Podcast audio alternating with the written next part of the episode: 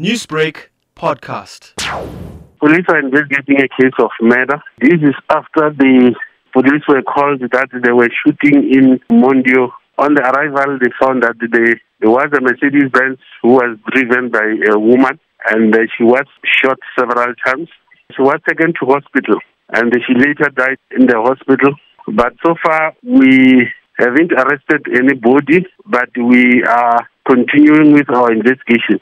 Is the motive for this shooting known at this stage, Captain? At the moment, we don't know the motive of the uh, incident, but all the information which will come upon us, it will be investigated.